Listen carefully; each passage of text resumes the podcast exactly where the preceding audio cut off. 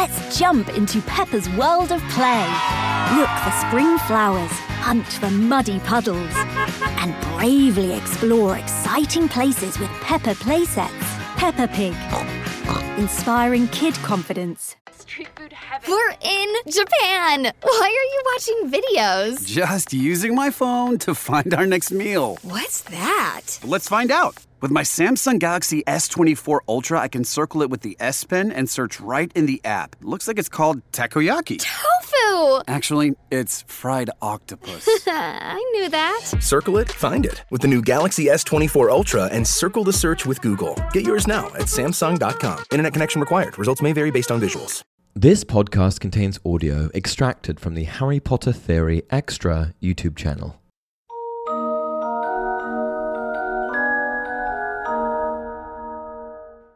Hey everyone, welcome to another installment of Harry Potter Theory. In today's video, we're going to be discussing how Voldemort was able to get his body back after its destruction.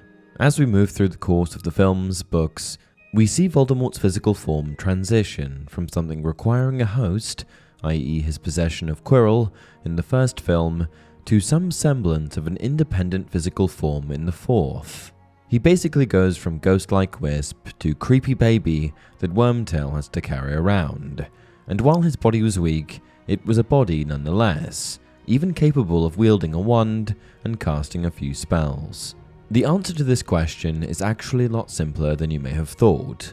Voldemort's new physical form can be attributed to the use of the rudimentary body potion, a potion that Voldemort invented himself. The rudimentary body potion was created from two ingredients unicorn's blood and Nagini's venom. Wormtail was able to source both ingredients and produce this potion for the Dark Lord under his instruction.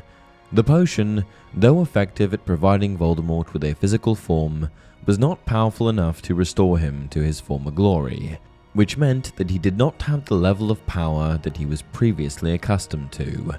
So while the body was not much, it was still a body, and it would serve him well until he was able to garner the ingredients for a true return.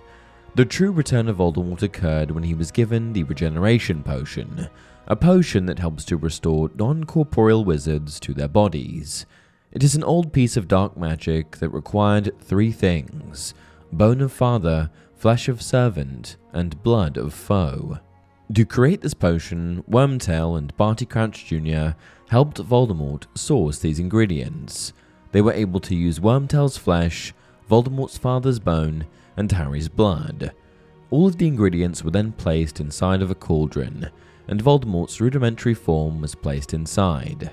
What's interesting is that the use of Harry's blood in his potion ended up being one of the contributing factors towards his downfall.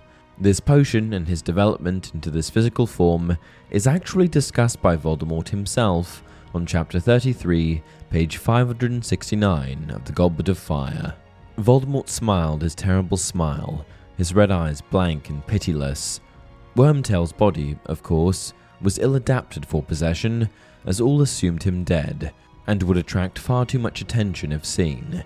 However, he was the able bodied servant I needed and poor wizard though he is, Wormtail was able to follow the instructions I gave him, which would return me to a rudimentary, weak body of my own, a body I would be able to inhabit while awaiting the essential ingredients for true rebirth.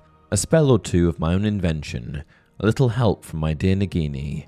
Voldemort's red eyes fell upon the continually circling snake, a potion concocted from unicorn blood, and the snake venom Nagini provided I was soon returned to an almost human form and strong enough to travel. And that concludes the video. As always, if you guys have any videos you want made, leave your video ideas in the comment section below. Until next time, remember, it does not do to dwell on dreams and forget to live.